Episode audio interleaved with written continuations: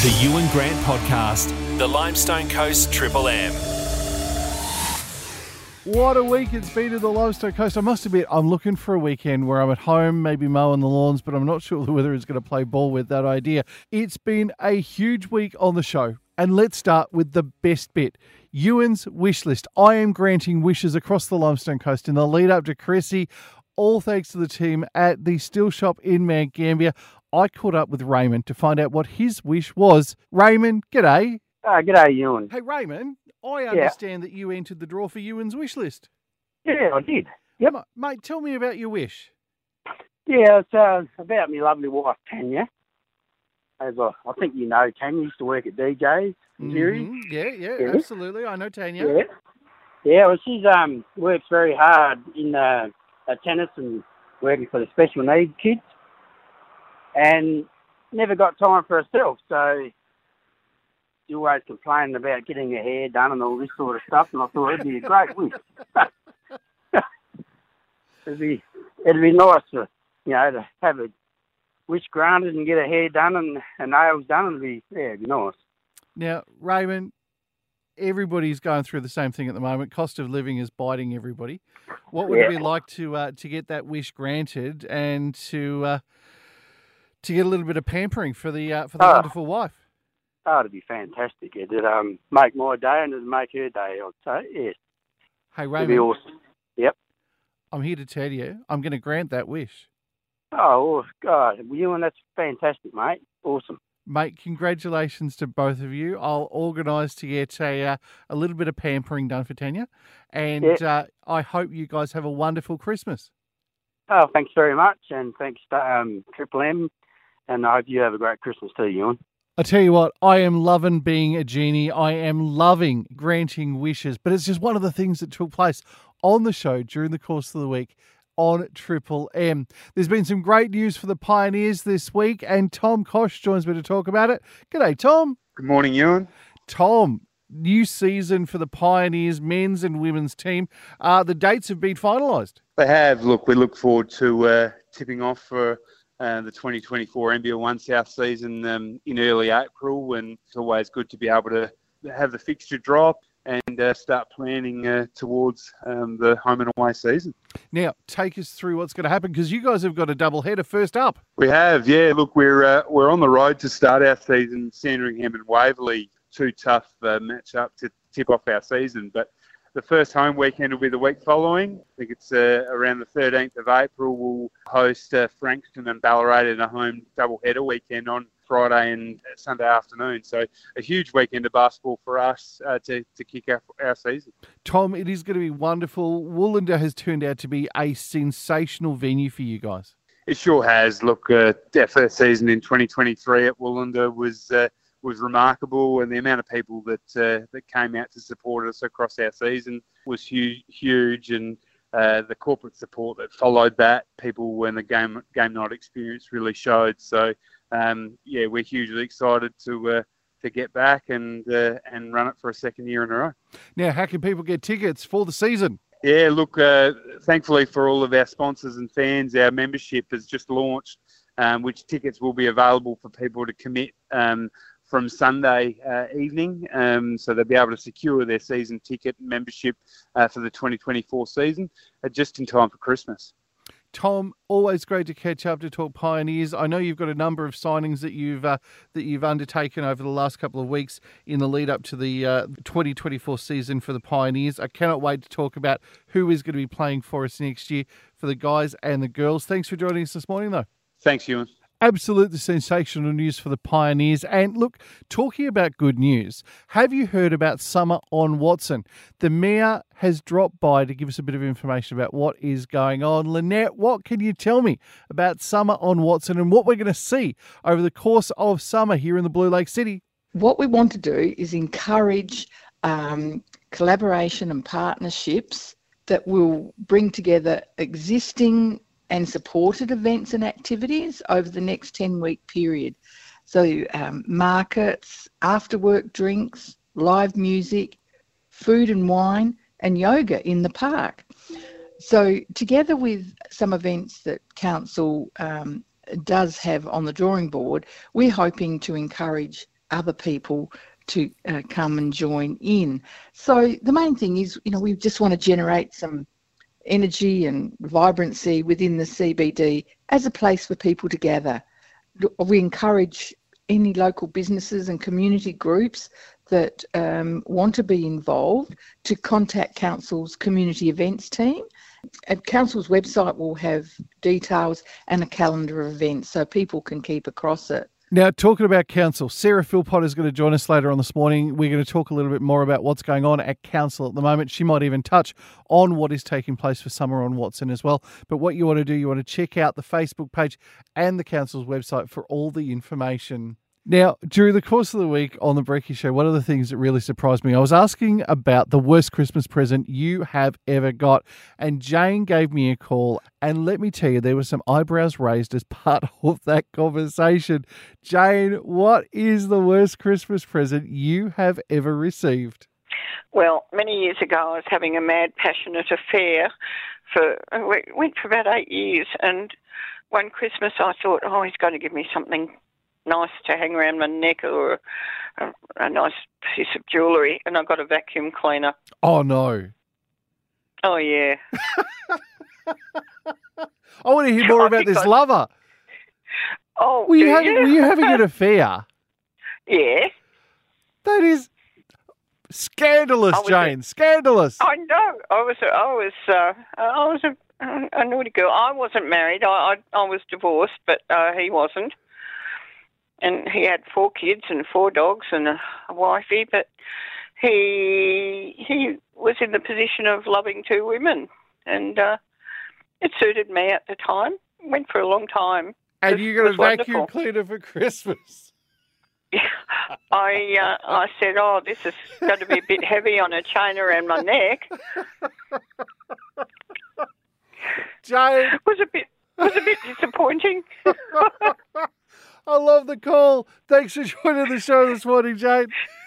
Okay, bye. I tell you what, I would be royally peeved if I got a vacuum cleaner for Christmas, especially if I was expecting jewellery.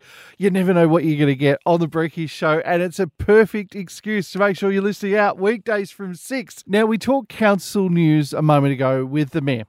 And there is a whole lot more going on at Council at the moment. Sarah Philpott is the CEO of the Mount Gambier City Council, and it's time to talk about some of the stuff that's going on across the Blue Lake City. Sarah, g'day. Good morning. Sarah, we talked about the summer on Watson. It's getting closer. I'm super excited. I know it's going to be fantastic. So we had an update on the Summer on Watson program, which is um, all about a program of events that's going to be happening right the way through until the 28th of January, all focused around Watson Terrace. So you'll find that Watson Terrace will be closed over the weekends and open during the week. We're going to have a stage and a marquee set up there for um, lots of events and activities. So uh, this was an initiative of council really wanting to um, have great activity and a bit of a vibe going on while we've got these warmer months happening and uh, and really looking to have outdoor dining um, fairy lights and uh, lots of different entertainment going on through our beautiful cave gardens Thugi area. So um, as you know fantastic spot right in the heart of our city. So we're pretty excited to have a a really interesting program of events going on for several weeks over the warmer months. It's going to be huge. Sarah, one of the other things that Council talked about, the Crater Lakes Trail. Tell me what's going on. Yeah, so we um, we've spoken about this uh, work before. As you know, the Crater Lakes are just so important to our community and for our tourists and visitors. And this is the Crater Lakes Trails Plan, um, and it's also we've also got a quick reference guide and a trails sign plan. So this is work where, as you know, we've got lots and lots of different trails up through the Crater Lakes area. They're used for everything from walking to um, bike riding. You know, people will use them for all different purposes. And so we've gone through and done a comprehensive review of all of the trails. And this plan um, really makes sure that we're going to maintain them well. We're going to be clear about the network of trails that exist, um, look at how we sign them so that people are really clear about the level of difficulty and what they can be used for and so on. So all designed to make sure that we've got safe and sustainable trails at this kind of really important area for our city and that they're well maintained, have great signage, and that we have a whole range of different trail types that suit different types of abilities and activities. So, uh, so exciting to get to this point. Uh, we now will work out our implementation and, and start the work um, over a period of time on those trails. And the idea also is to continue to work with lots of these community groups who are so involved in, in these great spaces. So uh, we not only recognise that we're going to probably need to do some additional investment ourselves, but also how do we work together with people like the mountain bike um, riders, for instance, who are keen to make sure the trails they use are in good condition. And so um, that opportunity to work together on making sure that the trails are well maintained is pretty exciting as well. Now, there's a couple of strategies that Council looked at as well. What can you tell me? Yes, so um, we, uh, of course, are always interested in talking about how we reduce waste and how we reuse and recover materials rather than just throwing it into the bin and into landfill. So, as part of um, our obligations, we have to, by the end of 2023, have a high level waste management plan that um, goes to the state government that has got progressive waste diversion targets. So we've got a waste and resource recovery strategy, which Council considered and adopted, which is that high level overarching strategy that talks about how much we're going to try and divert from landfill.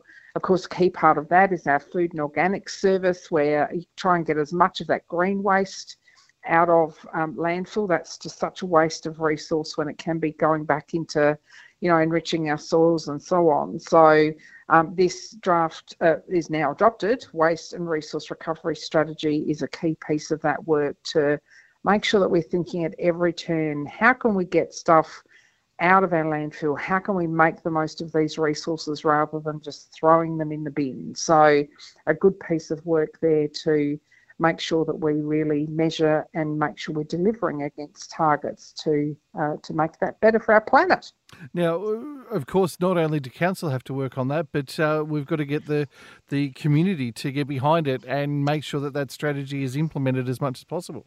Yeah, absolutely. So, a whole lot of um, education as well, obviously, that's involved in this. And we know that our food and organic service, for instance, has already diverted about 55% of materials out of landfills. So the more people think about um, what they're using. So, what are you buying in the first instance? How are you using it? How are you thinking about whether it can be recycled, whether it can go into food and organics rather than going in the bin? So, you're quite right. Each of us, every single person, um, helps make this strategy a reality, and that saves money for the community in the longer term but it much more importantly is about making the most of the resources we take from our environment and doing as little environmental harm as we can for the future. Now, Sarah, the Junior Sports Assistance Fund was something the council were talking about on Tuesday.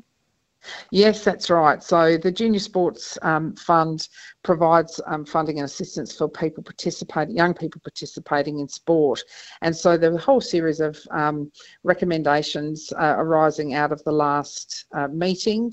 But um, the one I really wanted to talk to you about today is a is a couple of changes to our committee membership. So um, we'd like to recognise that we've got a couple of new members. Di Gould and Andrew Matheson have now joined as new committee uh, representatives, and they were endorsed by the, the committee. So terrific and very big welcome to them coming on board this great program. But also, um, we wanted to acknowledge the formal resignation of Jeanette Elliott and Karen Cunningham. They have both been very long term um, contributors to the committee. Um, I believe Karen has been in the order of about nine years, but Jeanette, an absolutely um, just amazing um, contribution. She had been involved for 35 years um, with her passion and commitment to the fund. So, a big shout out um, to those members of our community who have joined and also those who have just left the fund. Um, it's so important when community members are such active participants and um, and very much valued for their contribution. Now, Sarah, we're looking forward to 2035 at the moment with council. What's going on? We certainly are. So um, we are really interested to hear from members of our community about what they want for the future. Um, so we need to think about how our city grows and changes and looks over the longer term up until 2035.